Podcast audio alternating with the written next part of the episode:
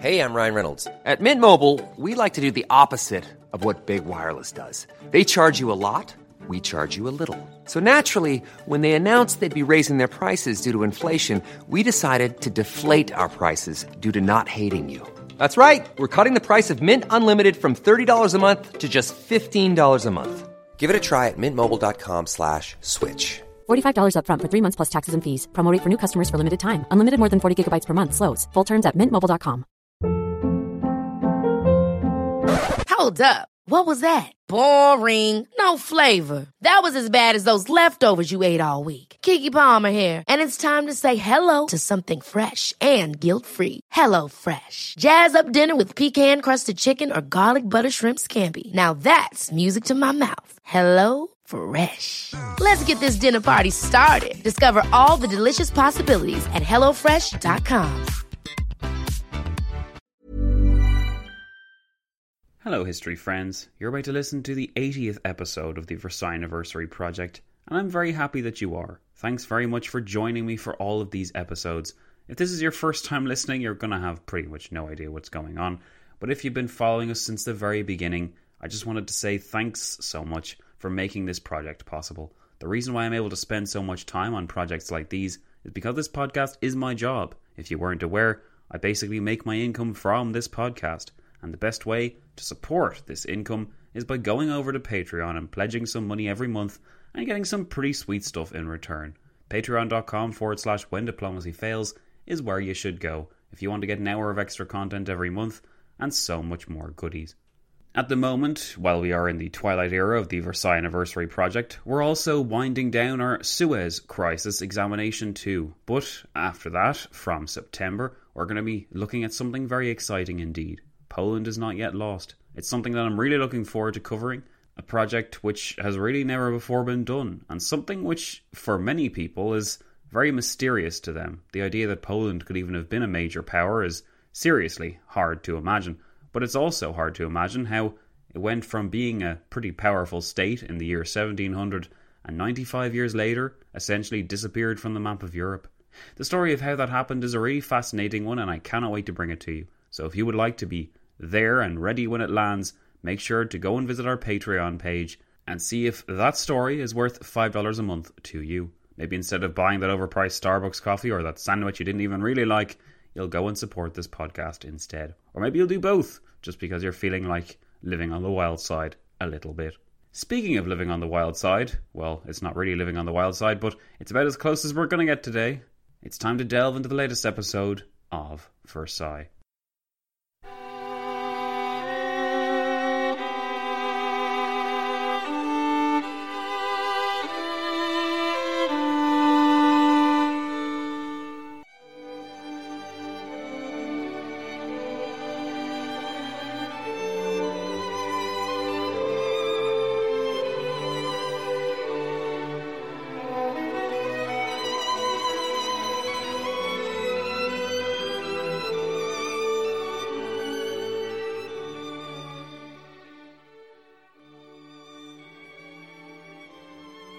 You're listening to the Versailles Anniversary Project, episode 80. Today is the 23rd of June 2019, and on this day in history 100 years ago occurred the following events.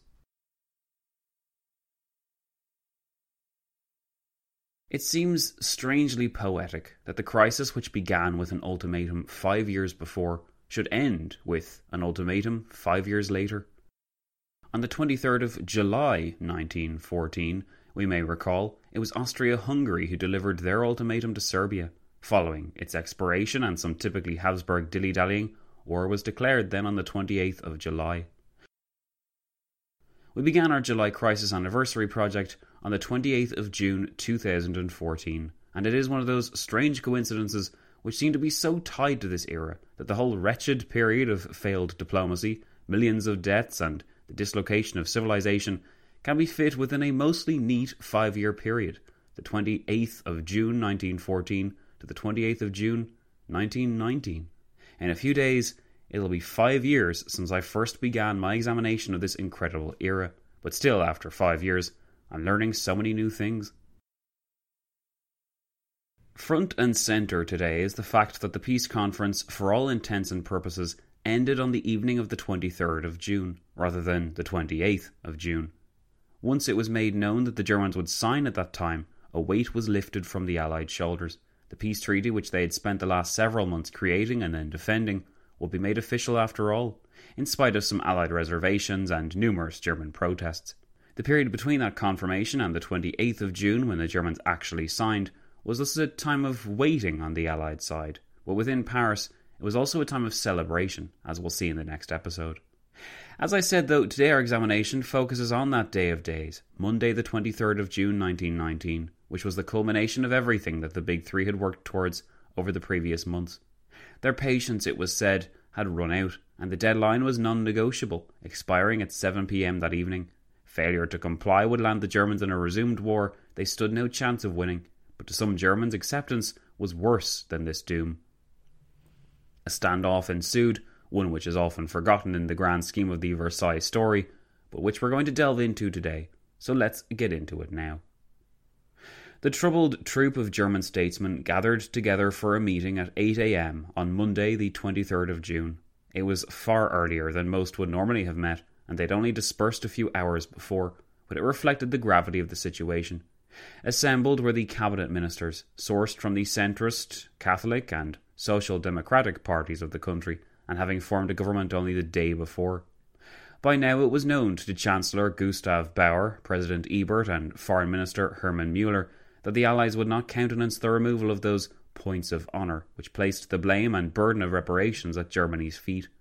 Germany's statesmen had fewer than 12 hours to reach a solution, or the deadline would expire and war would be resumed by default.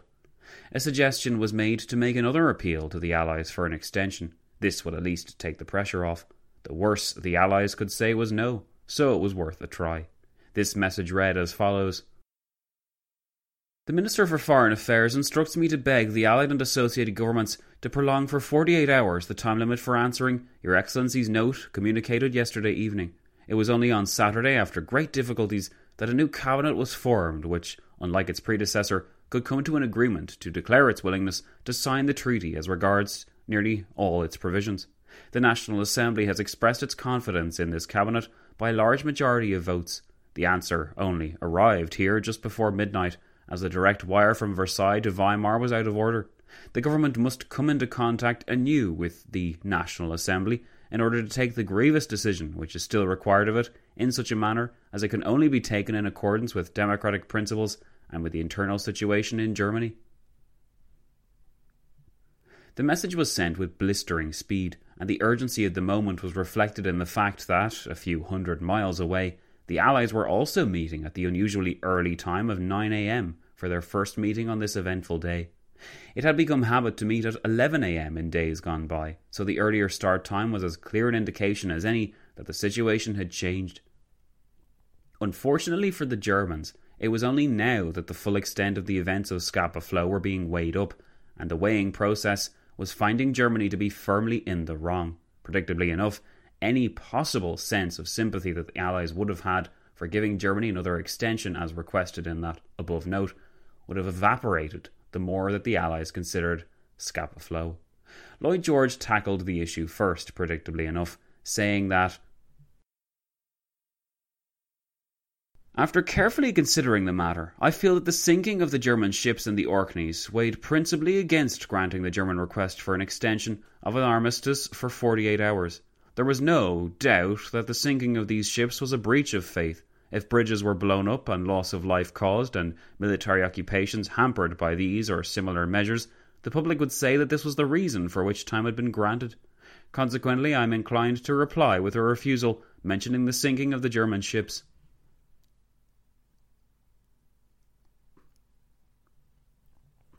Wilson added his two cents to the question as well, confirming that if he had been assured that he was dealing with honourable men, or even with ordinary men, then he would be willing to give not 48 but just 24 hours. However, he shared Mr. Lloyd George's suspicions to the full and said he did not trust the Germans. Wilson also queried whether the telephone line was down between Paris and Weimar. Would it be possible, in other words, to make any last minute calls between the Council of Four and the German government? Clemenceau confirmed that it would be possible and that they could obtain immediate communications by telephone if it was believed necessary. So far as he was concerned, he was also in favour of refusing the German request. Some disagreement over how to proceed followed. The Japanese minister was actually in favour of a delay, since, as he put it, the principal object was to get the Germans to sign, and to demand a signature by tonight would make fulfilling this term difficult. In addition, Wilson said he believed that there was no need to mention that the reason for the refusal to extend the deadline was because of the Scapa Flow incident, because, the President claimed, the case for the bad faith of the Germans was so overwhelming that there was no necessity to cite specific instances. It was a fact, however, that the German government had been formed to sign the treaty. Lloyd George agreed, and he added that he had already consulted the British military authorities, who, had no doubt at all that it would be a grave mistake to give any extension of time. The Prime Minister then recalled what had been stated at the Conference of Generals on the previous Friday, in other words, the 20th of June, that the Allied soldiers had already been sleeping in the Allied air for five nights and were exposed to considerable hardships. Interestingly, Lloyd George did urge the importance of politeness in the reply to the Germans. Lloyd George pointed out that History was apt to judge these matters by the actual terms of the letter, and Lloyd George even recalled how Bismarck's communications had been scrutinized from this point of view. Thus, in spite of the evident anger which was felt towards the Germans for Scapa Flow, and despite the fact that, according to the minutes at least, Scapa Flow served as the major incentive for refusing an extension, the actual Allied reply was both reserved and bland, which has only served to confuse historians since as to the actual impact which Scapa Flow had. As far as Wilson was concerned, the behaviour of the Germans spoke for itself, so there was no need to explicitly reference this bad behaviour. So it was that the Allied response to the desperate German request read The Allied and associated governments beg to acknowledge the receipt of your communications of June 23rd. After full consideration of your request, they regret that it is not possible to extend the time already granted to Your Excellency to make known your decision relative to the signature of the treaty without any reservation. The main subject for discussion at the next meeting of the Council of Four at 11am was still Scapa Flow, and admirals were brought in to provide a full account of the event for the benefit of the Big Three. It was here that the responsibility of the Rear Admiral Reuter, who was never mentioned by name in the minutes, was established. The official explanation of the Weimar government that Reuter had acted on his own initiative was absorbed, but not accepted as sufficient to absolve the Weimar government of its responsibility. According to the terms of the armistice, it was pointed out, the government was responsible for the actions of individuals under its jurisdiction. Reuter might have been personally responsible for what had occurred, but it would be from Weimar that the Allies would request concessions. This represented a strange halfway home between believing Reuter's explanation that he thought the armistice had expired and that war was about to resume, and blaming Weimar for what happened. The Big Three were surprisingly willing to accept Reuter's official explanation, a fact which was somewhat problematic when the British spent the next few months doing all in their power to wrest compensation from his government, holding he and his officers hostage in order to do so. The next meeting was just after noon, and it took a time out from German issues, focusing on matters as wide as the status of Jews in Polish schools, what could be classified as a Jew? Was it a racial or religious question? And how to adjust the borders of Yugoslavia under the Austrian peace treaty? Remarkably, additional messages followed suit that day. The Austrian treaty was considered of more importance than the pending decision of the German government, it seemed. Perhaps this stemmed from the reasonable fact that there was little the Big Three could do now other than wait for Germany's response. They had turned down the last ditch effort of the Germans to extend the deadline, and the Germans knew what was at stake, so it remained for the Allies only to wait.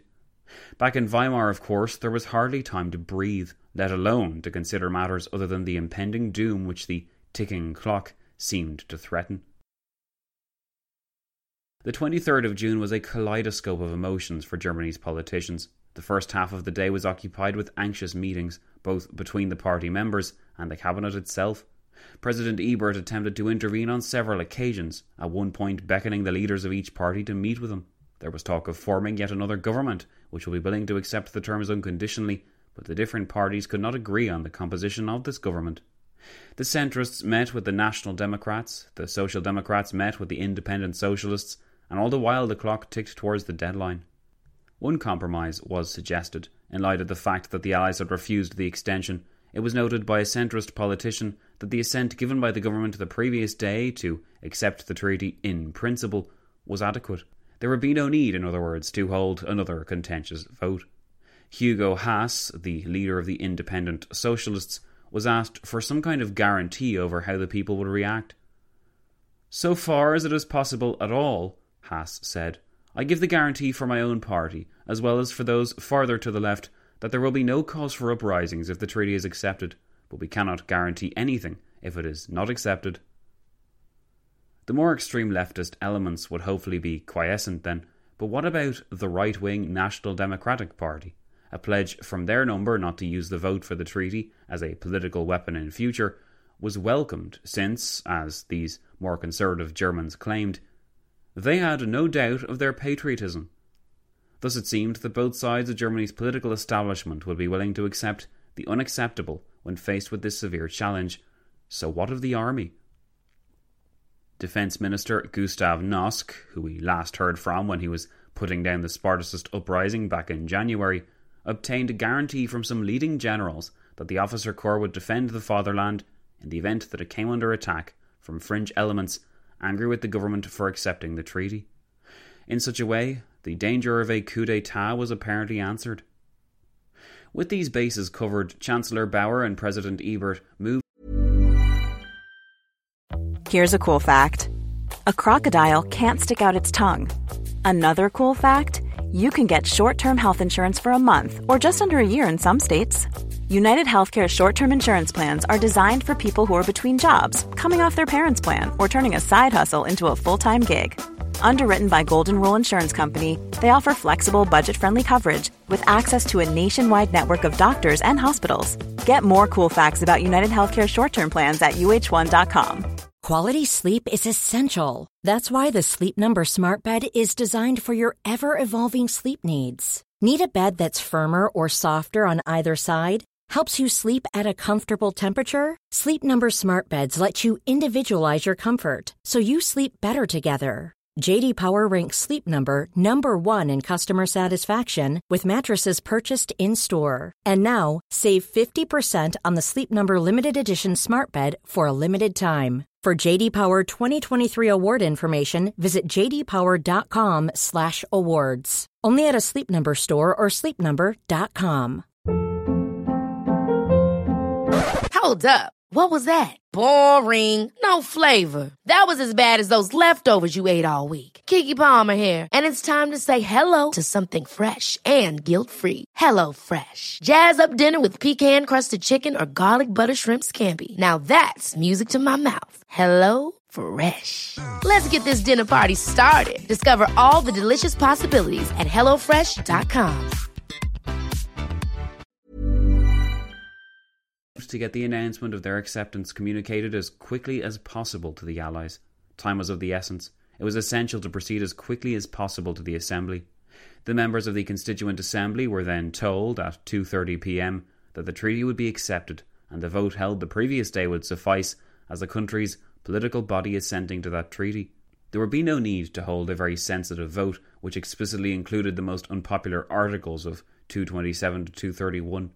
Chancellor Bauer's presentation of the situation drew opposition and protests only from the German Nationalist Party, who demanded a vote by roll call. Bauer then made the very brave decision to ask the leaders of the German Nationalist Party whether they were willing to take the responsibility for delaying the vote three hours before the expiration of the Allied ultimatum. What followed was incredibly significant, as the majority of the Assembly indicated their assent to acceptance without reservations by rising from their seats Few could have argued that this 11th hour capitulation was forced through by a tiny, treacherous minority, or, as the Nazis would later claim, Bolsheviks, traitors, and Jews. Instead, it was the overwhelming majority of Germans who acted in the name of avoiding a resumption of war and a worsening of the suffering. Thus, the cabinet of the German Republic was empowered by the National Assembly to accept unconditionally at 3:15 p.m. on the 23rd of June 1919 the Allied Treaty. Hundreds of miles away, back in President Wilson's Parisian house at the tail end of a 5 pm meeting, this news of the German acceptance was received. Balfour was then in the middle of a speech advocating the prosecution of the German government for Scapa Flow. Yes, it took the Allies a long time to get over that event, and Balfour had begun by proclaiming that the Council desired to punish the culprits and squeeze the utmost out of Germany. It appeared that they were in a position to punish the culprits as to squeezing the Germans. And then, mid sentence, it was then that an Allied technician entered the room and presented the news to the assembled Allied leaders. The minutes note that orders were given for the guns to be fired, and that no further discussion took place. But it is certainly easy to imagine the atmosphere of the meeting, even if this atmosphere wasn't stated. The Allies had spent the day spinning their wheels, investigating all manner of unrelated issues, as they kept their eyes firmly focused on the clock. Here we find evidence that it wasn't until some time after 5 pm, most likely closer to 6 pm, that the official word of the German capitulation was received by the Council of Four. As we will see, though, other Allied officials, such as Edward House, were better placed than these men, who were cooked up in an intensive meeting out of the range of the latest news. Consequently, these leading Allied figures were actually some of the last ones to know this good news. Even so, the Germans had left it very late indeed, but it had taken that long to absorb the bad news about Allied resilience, and then to wrest guarantees from all sides of the country that no penalties would be incurred by the government for signing, and that the patriotism and honour of these ministers would not subsequently be called into question. Tragically, of course, these commitments were not upheld, and these officials soon became targets for the most extreme wings of German nationalists. Matthias Erzberger, Germany's Minister for Finance and a firm advocate for accepting the treaty from an early stage, will be gunned down by such extremists in 1921 an unfortunate victim of the Paris Peace Conference and Treaty of Versailles, but by no means the last victim. While the feat of gathering Germany's state apparatus around the unpopular decision to sign was impressive, the tone of the note which announced the decision was unmistakably forlorn and bitter. This note deserves repeating here, because it represents in many respects the end of the story and the last German word on what had just taken place. It read, The government of the German Republic has seen with consternation from the last communication of the Allied and associated governments that the latter are resolved to wrest from Germany by sheer force even the acceptance of these conditions of a peace, which, though devoid of material significance, pursue the object of taking away its honour from the German people. The honour of the German people will remain untouched by any act of violence. The German people, after the frightful sufferings of the last few years, lacks all means of defending its honour by external action yielding to overwhelming force, but without, on that account, abandoning its view in regard to the unheard injustice of the conditions of peace, the government of the German Republic therefore declares that it is ready to accept and sign the conditions of peace imposed by the Allied and associated governments. In some way, Germany's eventual capitulation might have confirmed the idea to some Allied figures that Germany had been defiant and dishonest to the end she had always intended to sign, and this note proved that she would never have risked war, and yet she had delayed and flummoxed Allied negotiators for as long as possible. Any critics of these German tactics, some of which were undoubtedly dishonest, should have asked themselves what they might have done in the same position. If the shoe had been on the other foot, for instance, would Clemenceau, Wilson, or Lloyd George really have refrained from doing absolutely everything in their power to get a better deal if they'd been on the losing side? By this point, that question no longer truly mattered. What mattered instead was what happened next. The guns, as the minutes note, were fired. This would have signalled to Paris that the looming deadline had been met and that there would be no war. The peace conference was over. The treaty would be signed. All the work had not been in vain. One figure who missed out on these celebrations was Harold Nicolson, who recorded the reason on the 21st of June. He had left Paris for Geneva to look for a house which would serve him during his time on the British delegation for the League of Nations, and he was far from the only one taking on this mission. Nicolson returned on Tuesday, the 24th of June, to note that I find the people are relieved at Weimar Assembly having authorized signature, but rather shamed at the sinking of the German fleet. Evidently, Nicolson could detect the residual regret which that incident had caused. even on such an auspicious occasion which saw the war come to an end, effectively.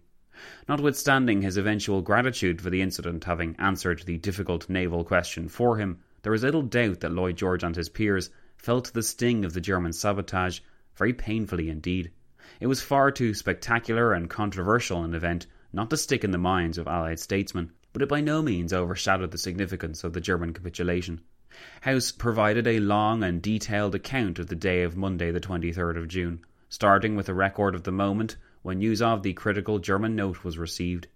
House wrote, This has been a red letter day. The Germans have notified us that they will sign the treaty. I went to the Ministry of War to embrace Clemenceau and to be embraced in turn. When I congratulated him, he said that I was as much entitled to congratulations as he was, and he blessed all American men, women, and children, and the House family individually, in and in general. The old man looked fatigued, and he told me he was having great trouble not only with the Chamber but also with his cabinet, and that he intended to resign within the next six weeks. I urged him to do so. We discussed the signing of the treaty and whether it could be done before Friday. He thought not. I was rather insistent that it be hurried. The guns are being fired, rockets are going up, and crowds are parading the streets. It would seem to be better to wait until the actual signature had taken place. The Germans are not unlikely to refuse at the last moment or to do something to delay the signing. House then went on to detail the events of Scapa Flow with the biting claim that everyone is laughing at the British Admiralty following. Indeed, despite the fact that it had happened on Saturday the 21st of June, it wasn't until two days later that the Council of Four spent some time considering the event on Monday the 23rd. The appearance of this discussion at such a time when the deadline for peace or war was 7 pm that day might seem odd, misplaced, or generally outdated, since events were moving so quickly at this stage, but it did at least give the Big Three an opportunity to focus on something other than the looming deadline. As House recorded, though, even with the five separate meetings of the Council of Four on this day 100 years ago, the American delegation still had the opportunity to meet several times during the day. On one occasion in the late afternoon, shortly after the news of Germany agreeing to sign was received, the five Americans on the delegation decided to speculate about the future of the world, specifically in regard to war. Their conclusions were interesting indeed. House wrote Bliss and I suggested, as an argument in favour of the League of Nations, that war in future would become so atrocious that it might lead to the death of civilizations. We thought the ingenuity of man would be directed towards every form of destruction. The President took the contrary view. He believed this war had been so terrible it would restrain such efforts in future wars. Bliss and I argued with him that if two nations went to war and the balance of the world remained neutral, this might be true, but if all the world became involved, there would be no bystanders to see fair play. Therefore, warfare would be unrestrained in every sense, and would be terrible in its consequences. We could not get him to see it as we did. Lansing and White mildly agreed with Bliss and myself. The President has some peculiar quirks. This is one of them. The fact that he could not be persuaded to believe in heavy battleships and cruisers during war was another. He has not many quirks, but occasionally he astonishes one. House also noted how Wilson continued to complain about Vittorio Orlando's conduct during the peace conference, now that he had had the time to reflect on the overall journey. House knew better than to disagree, since Wilson was in a particularly agitated state by this point. In fact, House even went as far as pretending he was hearing the news for the first time when Wilson told him about Germany's willingness to sign, just in case the president took offence. As we noted, since Wilson and his counterparts were holed up in a private meeting while the news was being disseminated around Paris, it was only to be expected that he would not hear it before everyone else.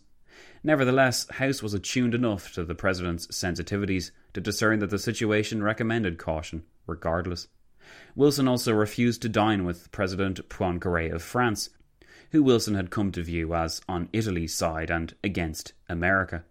House would wear down Wilson eventually and persuade him to dine with Poincaré one last time on Thursday, the 26th of June, before leaving Paris. But House confined his private thoughts on Orlando to his diary. We spent a great deal of time, guys, far more time than I ever expected to, poring over the Italian difficulties and its other allied partners, but House provides us with a convenient final word on this issue and on Orlando's character when he wrote I do not know what experiences the President had with Orlando when I was not present, but I do know that when the three of us were together and Orlando and I worked alone, I found him one of the most satisfactory of colleagues. He was always courteous, even under trying circumstances, and he was generous almost to a fault in yielding to the American view when his own country was not involved. And even in negotiations involving Italy, he endeavoured to be fair, and when, from our point of view, he was not, it was because of the pressure brought to bear upon him from Rome and from his Italian colleagues.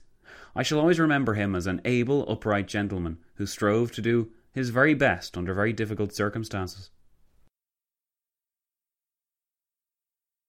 Unfortunately for Orlando, he was not present in this final push of the negotiations. He had quietly returned to Rome a few days before, leaving Sidney Sonnino, his foreign minister, behind in Paris to carry the burden of Italian representation.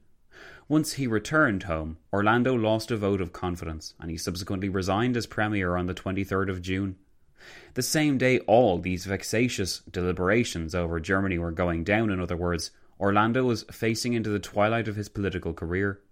For a man in his sixties, it seemed likely that this was to be the end, but in fact, Orlando would live on until 1952, dying at the ripe age of 92 at his home in Rome. By then, the man had lived through the most transformative and traumatic years of Italian history.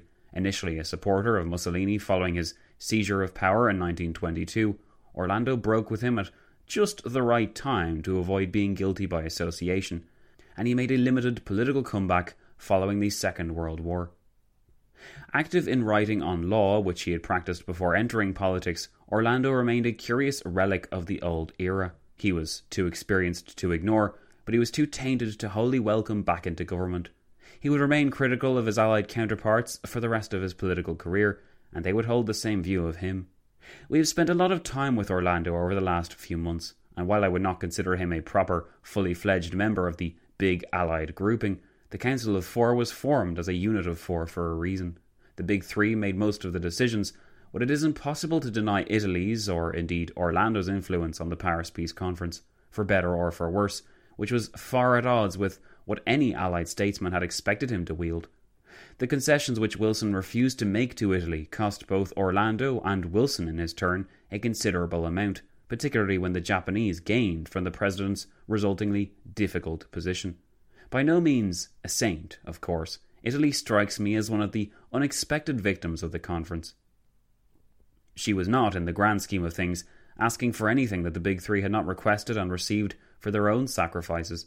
The problem was that she was not strong or important or loud enough to get what she wanted. This was the key factor which separated Orlando from his peers, and while it was never explicitly said, it meant the difference for Italy between satisfaction or despair and, as it turned out, democracy or fascism. Democracy or fascism, indeed, were two stark choices for Germany as well. Her statesmen had done all they could to bring the impossible treaty over the line and make the unacceptable event as bearable as possible. As it happened, though, signalling their willingness to sign was one thing. Finding someone in Germany to travel back into the lion's den and actually sign that paper in front of the world, thereby putting his name onto the most infamous treaty in Germany's history, was another task entirely. It was this mission, more than any other, that delayed the conclusion of the peace conference for another few days. By and large, though, this did not matter all that much to the big three. After so many months, so many anxious hours, and so many flaming meetings, the peace process was finally at an end. Now all that remained, it seemed, was to sign the Treaty of Versailles and leave this period of history in the rear view mirror. Unfortunately for them, for the Germans, and for us, it would not be so easy.